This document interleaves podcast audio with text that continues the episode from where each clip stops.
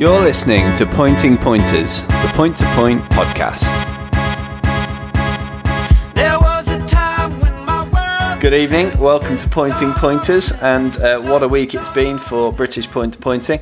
Um, very pleased to say that alongside Mike and James this evening, uh, Johnny is conspicuous by his absence. We have Mr. Tom Ellis. Tom, how you doing? Very well, thanks. Yourself? Yeah, really good, thanks.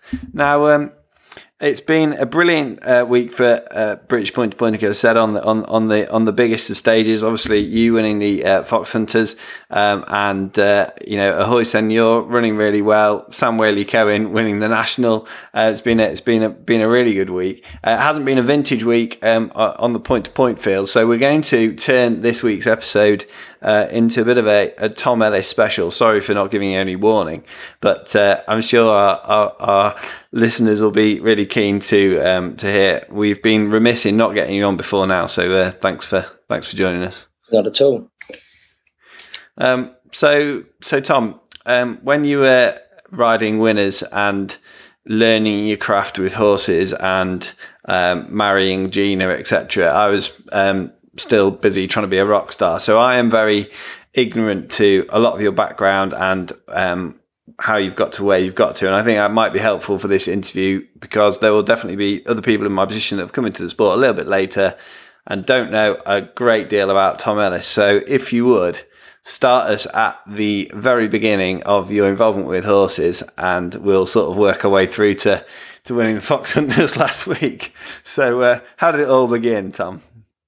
Um, well, I came from sort of a hunting, farming background. Um, Mum and Dad hunted a lot with the Warwickshire. Uh, my uncle was John Pritchard, who used to ride, um, and I used to go over there and ride out a bit in my holidays. Sort of got got the bug for it, if you like. Yeah. Um, so I had a slow start to my career, just a couple of old horses at home, and then it, it, it sort of started to take off. Sort of just when I turned twenty one, really, and I rode plenty of winners, a lot for Jimmy Tarry, um, quite a few for Freddie Hutsby as well. Um, mm. I rode 40 odd winners in in um, Ken Hutsby, Fred's father's colours alone. So wow, um, I was really I was really lucky. I, I rode some really nice horses and and met a lot of people along the way, and you know built built some good connections up for for this stage now of my career. Really, yeah, that certainly would have helped. I'm sure.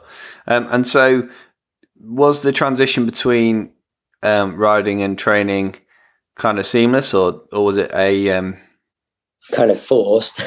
um, I, I, I, broke my leg quite badly at Mollington um, in 2015, mm. six weeks before we were due to get married. But you were popular. Um, that got me in quite a lot of trouble because we missed the, the riding safari for the honeymoon. Oh. So um, yeah, I was in the bad books before we even walked down the aisle. But uh, that's all history now. Um, I sort of took the view the following season that we were starting to get busier in the yard at home, and Gina was obviously very keen to carry on riding, and she was probably slightly more talented than ever I was. So um, I felt it was probably the mature thing to do to step back and and and you know let her ride them all. Really.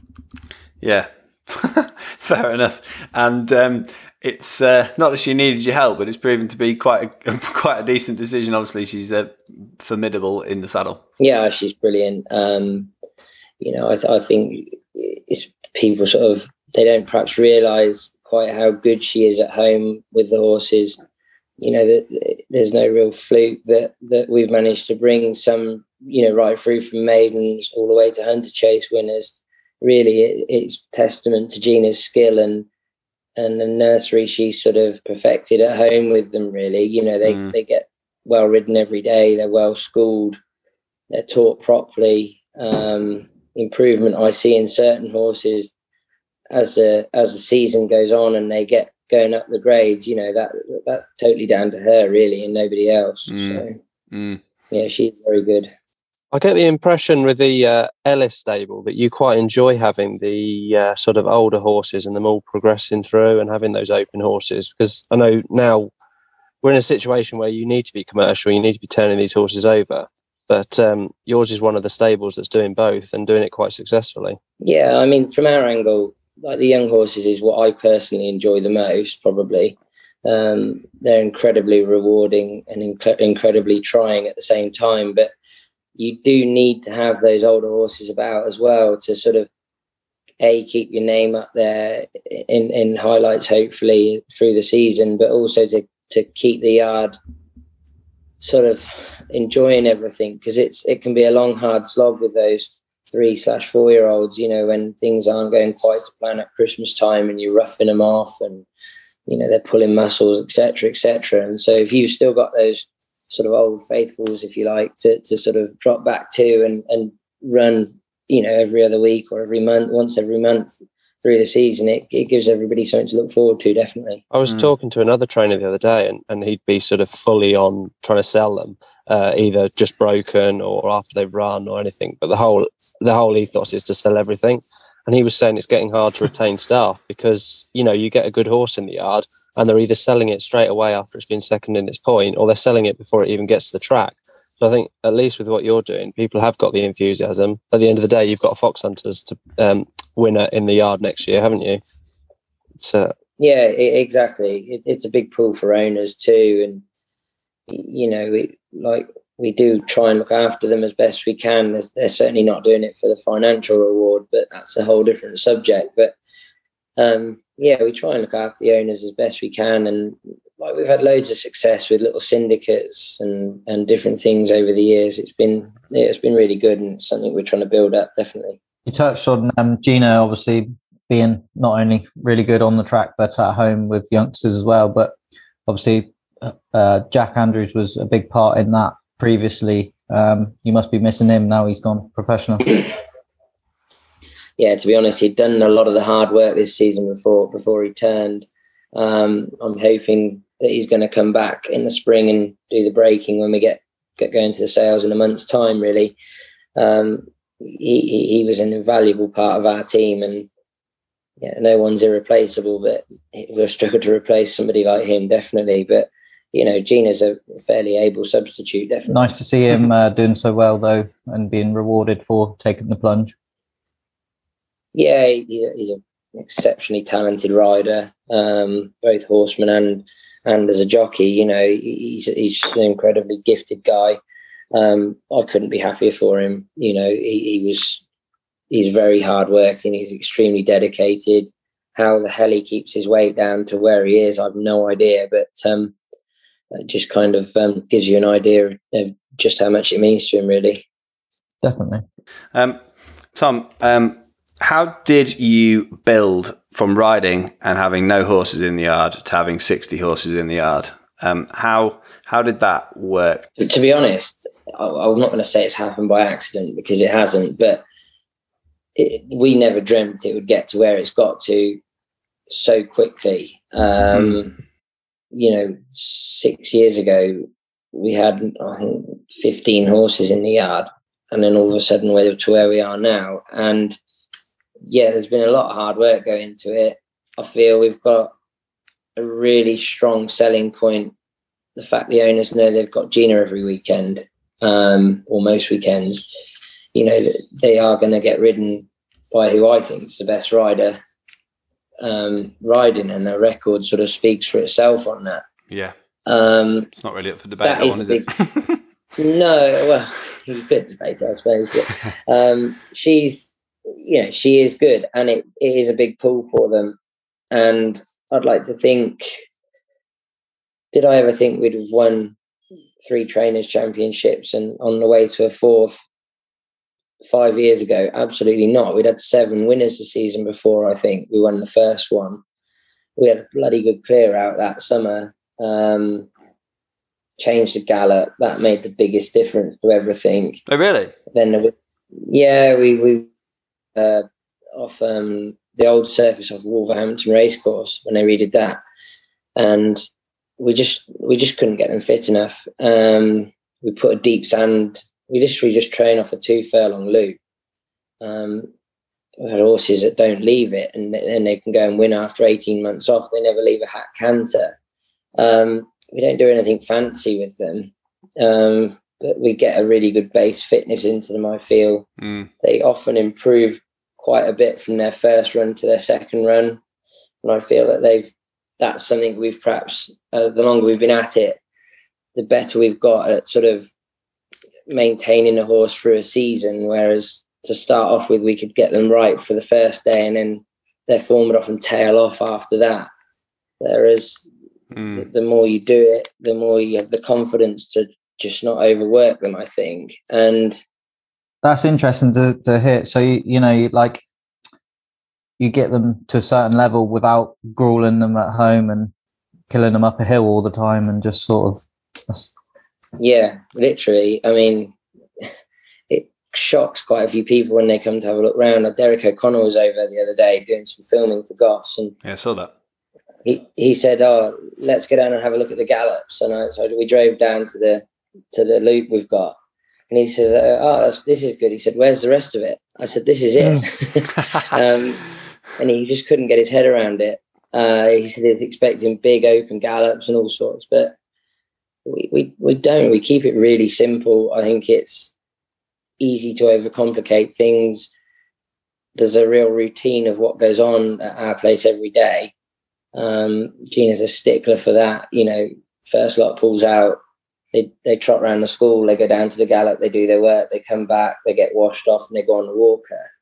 Um, you know, and, and that kind of carries on all season really. Uh, we don't mix things up too much. The horses will school once a week. Um, we do take them away to the grass. We've got a big grass field that we do do a bit round. The, the young horses more so than the older horses, but yeah, we keep things relatively straightforward. To be honest, that's Mm. really interesting. It is really interesting.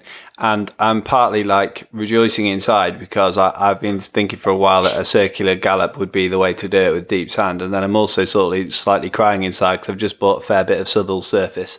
Um, so um, so uh, sucks to be me. Anyway, no, that's uh, that's that's really really interesting. Um, Tom, we've brought it up many times that we would like the leaderboard on the point to point website to be slightly more contemporaneous. Um, but excuse my ignorance, have you reached 50 yet? And if not, are you going to do it this weekend?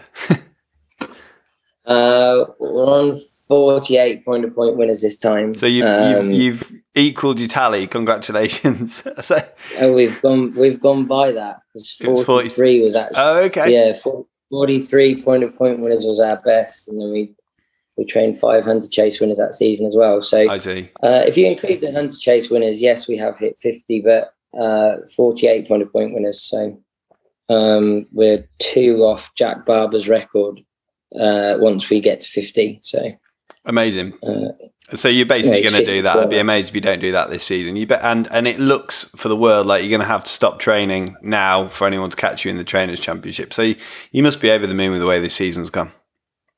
Yeah, we, we had a very slow start, but we kind of made a bit of a decision in the summer that a lot of the owners are quite keen on, they like going racing when it's close to home and Mm.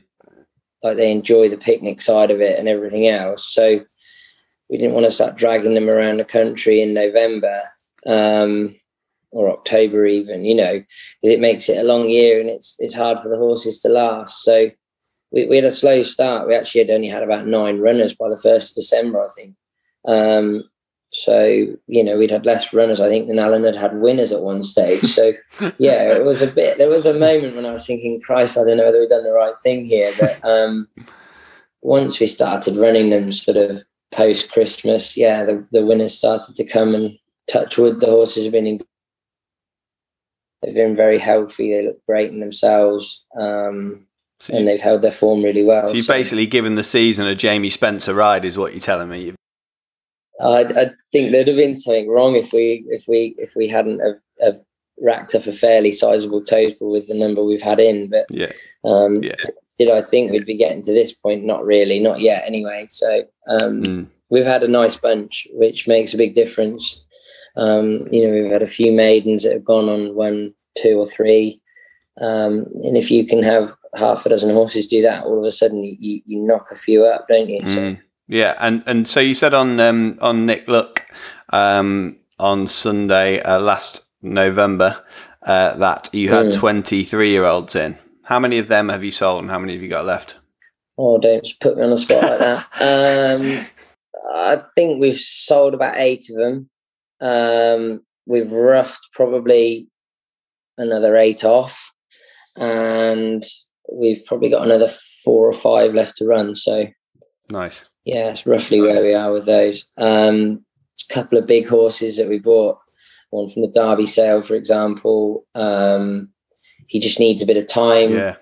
Felt it kept pushing him. You know, things would have gone wrong, and they don't. They don't all come to hand really, really early. So uh, that's something we've learned over the last few years. Is is it's as hard to know when to stop as it is to know when to push them. Really, and mm. I think uh, cautious approach is often better. Really, Tom, you sort of suggested that you know things have happened a lot quicker than you thought, or got bigger than what you actually thought would be achievable. So, with that in mind, over the next sort of five seasons or so, where how do you see your business progressing, or where would you like it to progress to?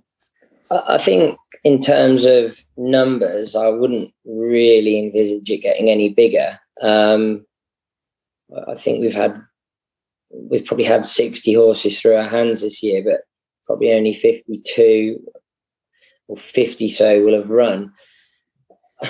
like I think if we were to get too many more, there comes a point when logistically it's not really possible to run them. Um, Other than running against yourselves all the time. yeah, doing a Jiggins town having eight in the same race. Yeah, I hate doing that. Um, yeah, you know, especially if you're wanting to set, you know, for a lot of them youngsters that you're wanting to sell on, you don't really want to be I mean, running. They're not. They're not. To be honest, they're not so much the problem. Um, the issue we have had this time is we've been lucky enough to have a really good bunch of open horses, and there's seven or eight of them there, and even if you want to run them once every month, that's two every weekend. You know, mm. so you've got to run an open horse. Need a second at box. every meeting. Yeah. Um, you know, and it yeah, well, we've got we've had three boxes out some weekends, but like we, we will travel. Um, I like going up north. I find the people very friendly. Um, we've had a lot of luck up there. They've got some great tracks up in the north end of the country. You know, a lot better than some of them around here. Um, you don't like travelling down to my neck of the woods too much down in Devon. It's because they're out roads. It's just Mike. somewhere we've never been. um, we've we've barely ever had a runner in the southwest, to be honest. Um, when Gina came on, G- Gina Gina said it's because the competition's too tough. And I was surprised. Yeah, she's right. It is. I, but I'm surprised that she would say that. Being as competitive, I thought she'd want to go down and beat everyone. You know, come back with a few trophies. You know, go she and likes, conquer. She likes winning, doesn't yeah, she? well, yeah, that's fairly obvious. So I thought she'd want to go down there and take the lot and come back up. But I mean, Will Biddick's got a fairly good grip of things down there. I was looking; he's streaking away with the men's title this year, isn't he? Yeah, he is. Yeah, I wouldn't rule out James King just yet. Mine. Um, no, no. He'd have a fairly good army of, of followers that would run them when the ground gets quick as well. So mm. yeah, that could really hot up into a tasty little race. That could. Yeah, be very interesting to see how it pans out, like you say. Um, yeah, it would really. So uh, going on to your most uh, notable recent success. Um, the story of, of Latenightpass. I mean, it's I mean it's kind of with with um with Sam Waley Cohen winning the national on his final ride, it's kind of got lost a little bit in, in good stories of last week. But to have bred the horse, have your mother own the horse, you train the horse, and Gina ride the horse is a dream, right? Yeah, it's a really special day, and um, to be able to do it all as a family mm. literally meant so much. Um, that horse was actually born the night before I had my one and only ride at, at Aintree um, we were up half the night foaling him and made sure it was all right before we headed off to Aintree the next morning. Um, That's amazing. It's like weird how things mm. pan out in life. But um, did I think at that point we'd bred a Aintree Fox Hunters winner? No way. um, I remember after we'd run him the first season, he'd been beaten. I think he'd finished fourth and third and fourth again or something, thinking, well, we said he might win a maiden, but beyond that, we'll have to see really. Don't know how far he's going to go and progress. Well, Christ, we got that one wrong. um, next season, we took him down to Charing, of all places, um, for a two and a half mile maiden and finished second to Carito de Bros. I mean, who'd have ever thought that those two would have met in the Wow. southeast at, at that track of all, you know. So um, yeah, it's it's it is a great story, and how he's worked out and gone up the grades is is lovely, really. having it so you know your your wife ride it and your mum breed it and own it obviously that makes it a lot sweeter but how do you separate family on bad days and bad bad results? How do you how do you separate it or or is it 24 7 you can't get away from? Can't really separate it to be honest. Like we we live together we work together we go racing every Yeah. weekend together um yeah we do have bad days like everybody does and uh, it's probably those days that make you appreciate days like thursday even more I can imagine. um yeah. we we've the longer we've been doing it together now the the more we've perhaps learned how to deal with each other as much as anything um when things aren't going right is when tensions can run high and it's best just to drive home in silence Turn the music up another notch.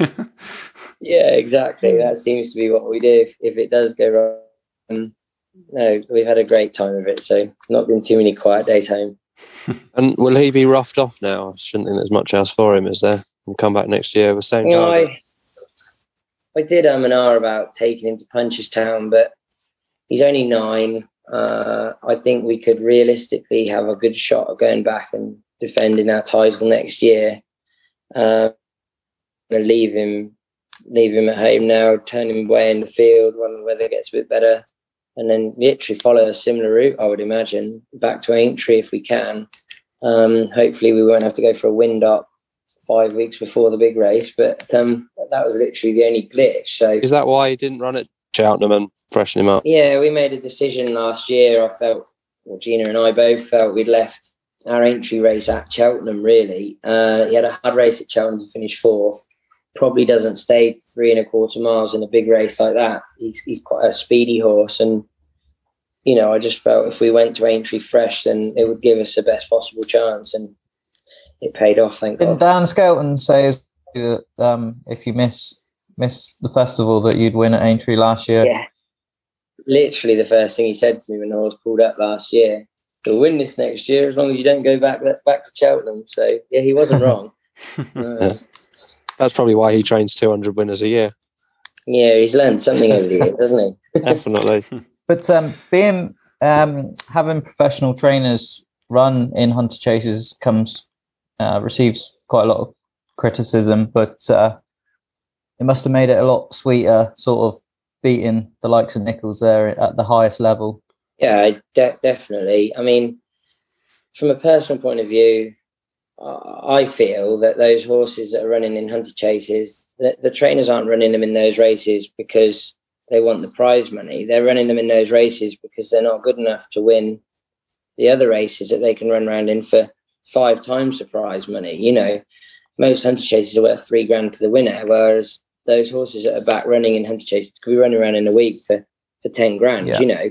Um, th- they're there because they they're not quite as good as they once were and like we've bought those kind of horses in the past to try and take us to those big days and it hasn't really worked out and i feel that if you want to go there with a big chance uh, uh, of, of being competitive you've you've got to bring one up through the grades and hope and pray to god that you get one good enough you know like dubai quest he finished fourth at cheltenham it was only his third start over regulation fences.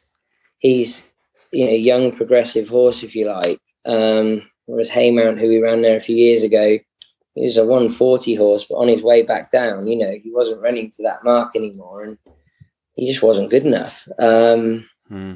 uh, and I think that's kind of the tack that we've taken anyway, definitely. So yeah, it doesn't really bother me that they run in these races. I can see why it annoys people, but my view on it is just take them on, and when you beat them, it's even sweeter. Yeah, you can see the case for that for sure. Would you be worried about the lack of runners in some of these hunter chases? You know, we're getting to the stage that five runners seems to be quite good for a hunter chase at the minute. Yeah, it it is a worry, definitely. Um, it is a worry. I don't really know what the answer is. I think that's a problem that that runs right through racing from every level. Yeah, Um, definitely. you look at the National Hunt Chase at the festival this year, where it was at six runners, whereas that was always a maximum field, wasn't it? Um, you know, and, and, and racing in the week, then they're not, you don't see big fields point of pointing again, like we talked about before we started recording it. The last few weeks, we've had a pretty poor show of runners, to be honest. Um, there needs to be a bit of a rethink on it all. Mm. That's what I think personally. But yeah, it's difficult to know what to do though, isn't it? Because it needs so much investment. Like I'm not particularly into my betting or you know uh, generating for the levy because I I don't think that's that important. I I breed racehorses because I want to breed winners. I'm not bothered yeah. about whether they go off at six to six to one. But you you know you do sort of see that that it, it does generate money, and if we keep having three runner fields, it's just not it's not much fun for people to get involved with. No, um, it, but then, in saying that, people bet on football, don't they? And that's a two two runner sport. So you know, maybe we just need to look at it more in depth. And and you know, I don't know. There must be an answer to it. There must, yeah. It, I, I do think there's got to be an increase in prize money. Um, yeah. I, I was actually looking back in the office today, and I found a hunt certificate from 2009 cost 75 pound to register it it's two it's 275 quid now yeah and we're running around for exactly the same prize money, but we're having to pay double the entry fee. And your diesel's one pound eighty. Yeah, exactly, as opposed to ninety p.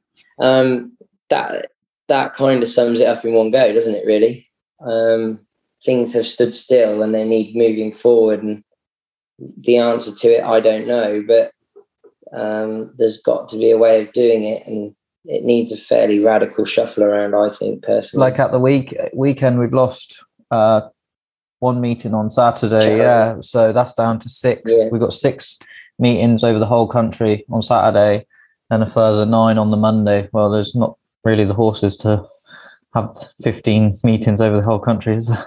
No, there's there's not, and I think this uh, one thing that early season racing has shown us is if you limit the opportunities, and, and COVID as well probably showed us this last season.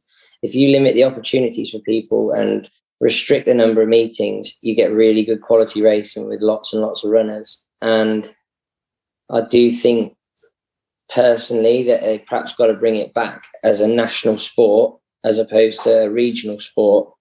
It's going to upset people, of course it is, but we need change. Otherwise, there is a big risk we could lose it forever. And that would be a crying shame, really. It's such a great sport and one I'm really passionate about. And I wouldn't want to see it go go and die a death like that. Yeah, I don't really know why there is.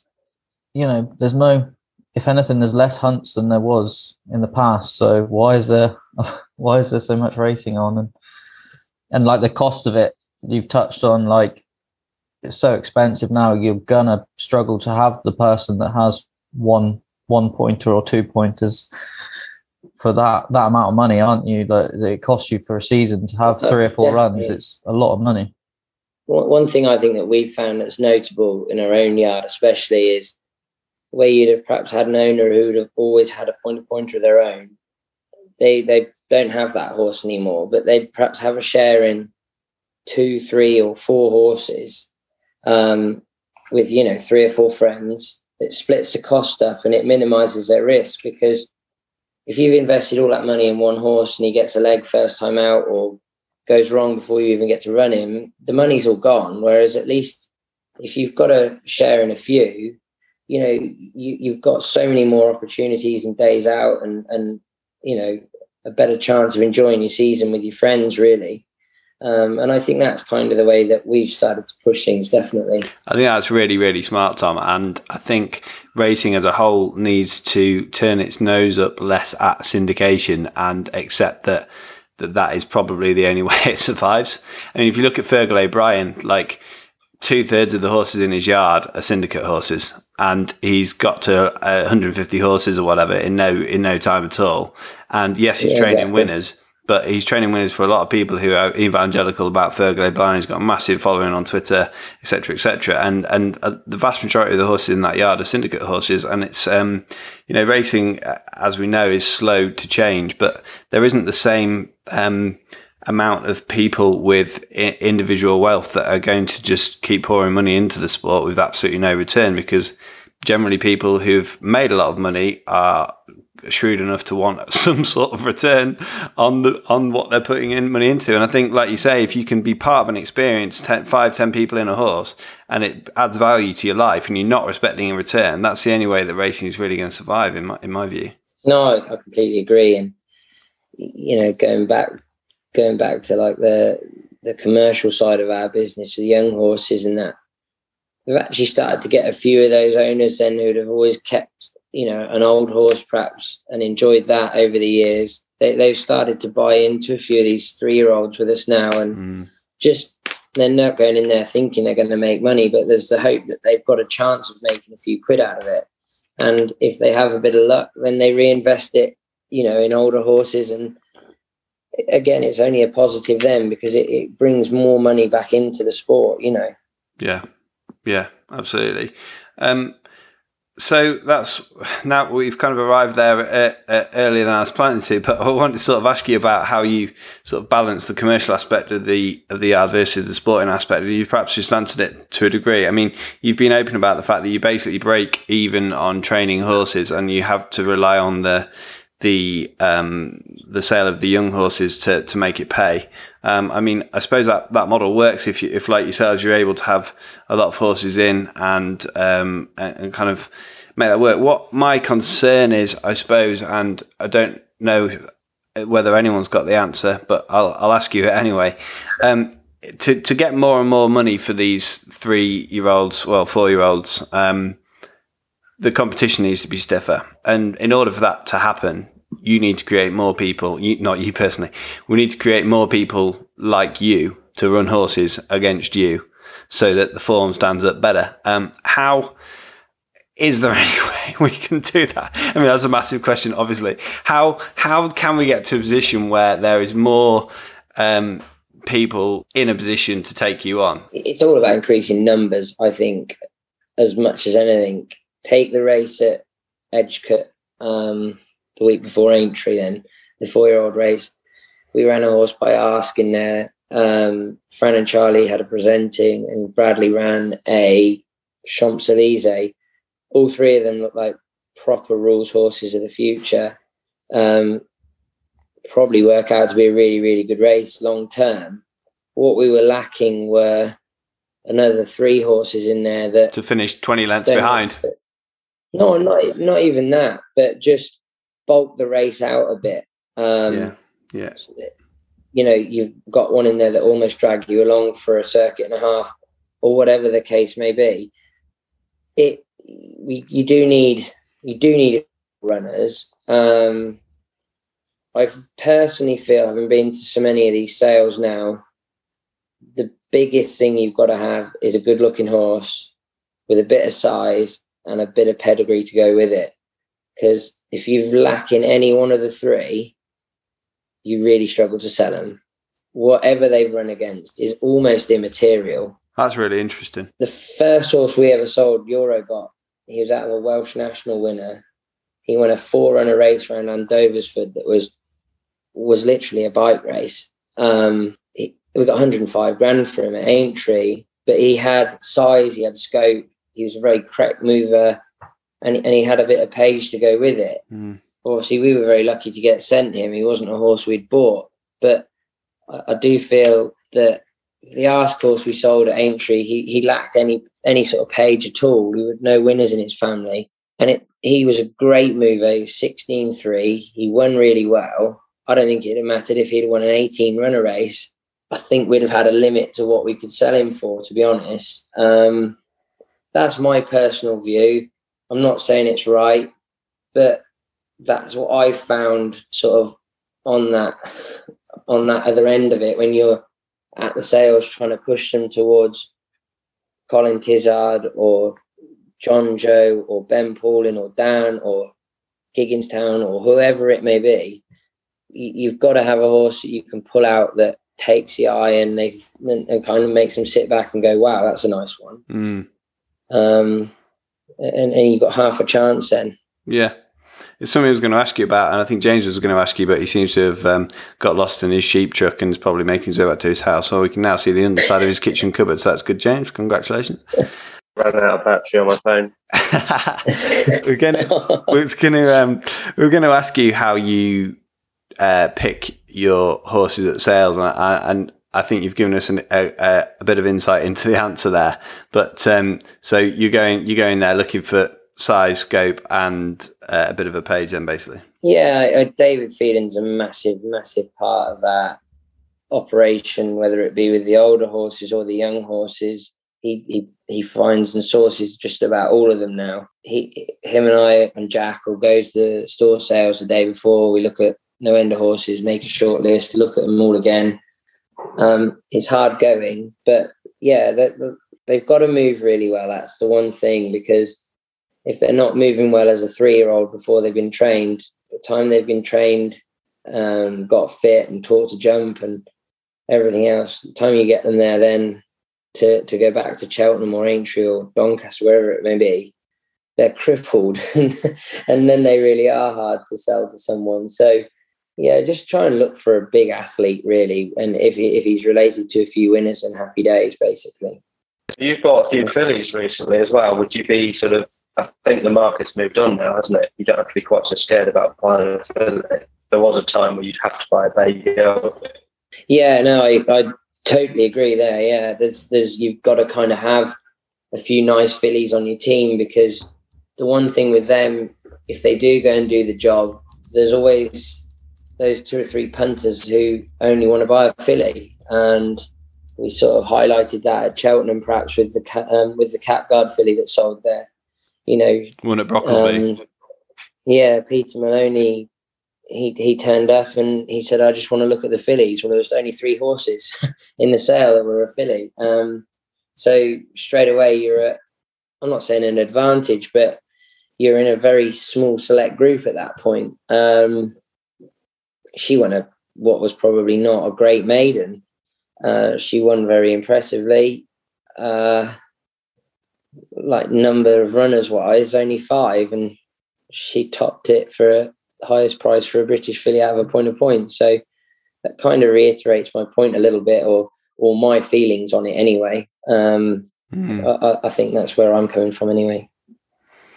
And um, and that's uh, the commercial aspect of it. And I suppose then on the flip side, you've bred, you've homebred um, with a with a, I suppose a stallion that's that's been in and out of fashion over the years in passing glance, and you've you've bred the, the Aintree Fox Hunters winner with with I mean, how much of a page has he got? Well, I, I think um, I won three point of points on the mother, um, who was a sister to a bumper winner, and that's pretty well it. Mm. Um, it's interesting, isn't it? You see, you see how I'm going with that. A good page now, anyway. Yeah, the, like the difference there is we're the end user. Um, yeah, exactly. It, like if I took him to a store sale or, or, a sale after he'd won his point of point, he, he literally wouldn't have got a second look. He's 15-3. He's about as wide as a razor blade. Um, he's a, quite a crack little horse, um, a, and he is a brilliant mover. Um, but but would he be saleable at one of those select sales? Most definitely not. mm. um, they wouldn't look twice at him. But but you know we were breeding him to to to to benefit from him long term. So I'm not saying there was any skill in what we did there because there certainly wasn't. But um, we got really lucky, and she's obviously not a bad broodmare because the sister looks like she's sort of starting to shape up into quite a nice horse as well. Is the sister a passing glance as well? No, she's actually a Malinas. Oh yeah, um, yeah. Late night fumble. Yeah, yeah, he is. Yeah, we, we, we, I've only had three of them, and they've all won for us. So, um, yeah, we get on well with them, or seem to. Um, I've got a full brother to Latenightpass, who's a yearling. So, I'm really excited about him. He's he's got loads of size to him, and he's lovely. Um, one to look forward to in a few years' time, anyway. One of the best horses I've sold was by Malinas. I didn't make very much money out of it, but he turned out to be quite a nice horse, so got a bit of a soft spot for him. You tend to go back, don't you? If you've had a bit of luck, you tend to want to go back to the same style, sires or same downline. Oh, definitely, yeah, definitely. If it's not broke, don't fix it, as they say. So um, there was actually a really there was a really nice day there uh, two seasons ago. The first year we won the championship, we ran four horses at Godstone um, on a Saturday. All four of them were owned by the breeders still, and they all won. um, and that was actually a really really special day, Big time. uh, and and one that you wouldn't dream of doing too often anyway. So Do you have many broodmares, or is it just the one? uh, we've got we seem to be acquiring more and more, but um, I know No. that feeling. um, we've got a half sister to acting pieces um, called Bonnets Vino that Gina won on, Jack won on, and Bridget won on of Pam Sly. Uh, we've got her, and then there's Tiger Song, who was a point to point mare that that we won a few races with, and then and late night dip, and that's it. Just the three of them at the moment, anyway. So. And who are you using this year? Stallion wise. Oh, here we go. I Um, knew this was the plan. James, it t- sounds like you're talking through a sieve with a battery attached to your tongue, but um, we'll hopefully be able to hear this when we edit it. But this was all just deployed to get you to use Falco, Tom. yeah, that's it. Yeah. Thanks And for coming anyway. a anyway. um, who are they in fold two? We're in Bonnets Vinos in fold to Passing Glance. Um, late night dips in fold to Dink. And then what's the other one in fold two? A horse at the National Stud. Oh, um, Um, Flag of Honour. yeah, exactly that. Flag of Honour. So Supporting Um, British. yeah, big time. Yeah, um, we will at some point have Calabaloo to to come back to the paddocks with. Um, she's obviously a sister to sport, half sister to Sporting John. Um, she's got a lovely pedigree. I'd love to send her to Getaway and, and try and breed a three parts brother to, to to Sporting John because that would be you know a horse that we could do two things with. Yeah. We could either sell him or, or or take him all the way through to winning his point of point. But um, that's a that's a long way off yet. So it's something that we'll have to worry about further down the line, I'm sure. Tom, um, again, listening to um, previous interviews with other people, I, I've noticed that um, you said that neither yourself or Gina have worked in a professional yard, and I think for a lot of our listeners, that'll give them uh, hope that they don't have to come from, you know, be steeped in, in racing and come from racing families and having worked, you know, for Nicholls for ten years before going to train some point to pointers.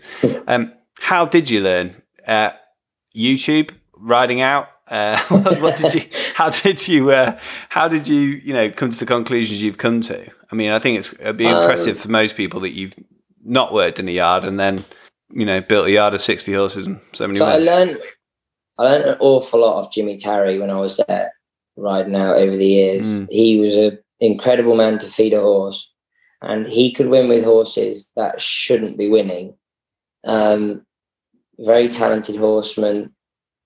I'm not saying it wasn't a bit rough around the edges because it perhaps was, but he did the basics right. He got the horses fit and he fed them really well, and he always kept them warm. And that's one thing that's stuck in my mind ever since. Is yeah, there was straw and muck all over the place, but as soon as you walked in the stable, the horses were calm. They looked really well in themselves. They might have had a long mane and a bit of mud on them, but you actually look beyond that. They look great. Got the important things And right. Yeah. He was, yeah, he did the important bits right. And I suppose I took bits from him and, and Hutsby's as well. You know, Freddie used to get his horses seriously fit, especially first run of the season. You know, we always used to go down to Black Forest Lodge and you'd nearly guaranteed to have at least one winner down there. Um, again, it's just doing the basics right, really Mm. obviously Gina had they'd had quite a few horses at home over the years. Um, she brought her her bits to, to the table as well. She she she's an incredible woman to feed a horse.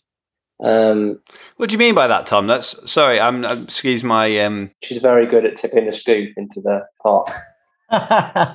yeah, pretty well. So what? This is what. I, yeah. So you- you're talking about?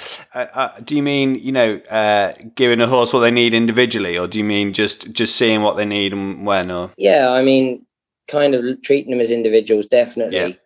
But before you go on a long journey in your car, you put a load of petrol in it, don't you? Mm, and then you drive it out the drive and it keeps going for you. Whereas if you hadn't done that bit right, you'd have got halfway down the road and it'd have conked out on you. And training a racehorse is pretty similar to that in mm. blunt terms. You know, got to get the fuel in before you go and ask for the big journey, really. And she's just got this incredible knack of keeping weight on horses right through the season Mm, I don't fully know how she does it. She doesn't tell me most of the time. It is a skill for sure. It is a skill for sure. I've seen people, you know, in hunting yards that can do it, and people that can't, and it does seem to be a knack. not everyone can do it, and and she's got this incredible knack of doing it. Um, sh- she's a real stock person, if you like, Yeah. I suppose, like that. Mm. Um, she's a stickler for her standards. You know, um, they're washed off properly every day. They don't really get brushed, but they're they're very clean when they go back in their boxes. The stables are all skipped out between lots. You know, everything's neat and tidy. Um, Mm. and it's those kind of standards and attention to detail i think you know can can make the, the small differences anyway Absolutely. I mean, it, um, when we had uh, Luke Harvey on, he was saying that, you know, yeah, and probably comes back to the conversations we've had as well with um, other people, with Charlie about marginal gains. But he was just saying, you know, like uh, when he first started, it was just real little things like not washing off properly or whatever. And it just quite quickly get in a pickle, and you know, small, you know, big problems with horses start with very small things, don't they? And it's like you say, that attention to detail, and it's it's clearly, clearly Yeah, I mean, if you don't wash them off properly after they've been worked then they get a sore under their armpit or they get a girth sore where the sweat's rubbed them or whatever you know all of a sudden then you miss a week or 10 days of work because you've got to patch the horse up and then that knocks on you know has a massive knock on to the horse's performance later on you know when you start to ask it for to run a big race Mm. really They get injured enough, easy enough without sort of sloppiness. For the sake of just washing them off properly to save ten days, it's Oh, easy, isn't it? You know when it definitely yeah and and you know the girls we've got working for us the staff very conscientious you know they go around them at night and you know they check over them all and rug them up and brush them off like heads off anyway. And their their the horses are you know they're well cared for and uh, it's a testament to them really that how well they look after them and it, it you know it's good for them that they can go and run really well.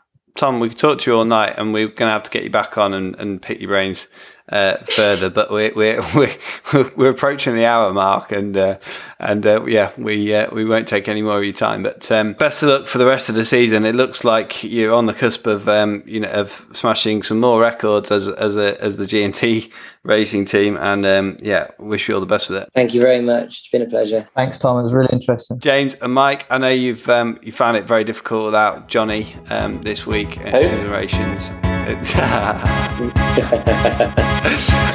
but uh, great to have you as always, and we'll see you again this time next week. Tom, it's been an absolute pleasure, and uh, thanks again. Thank you.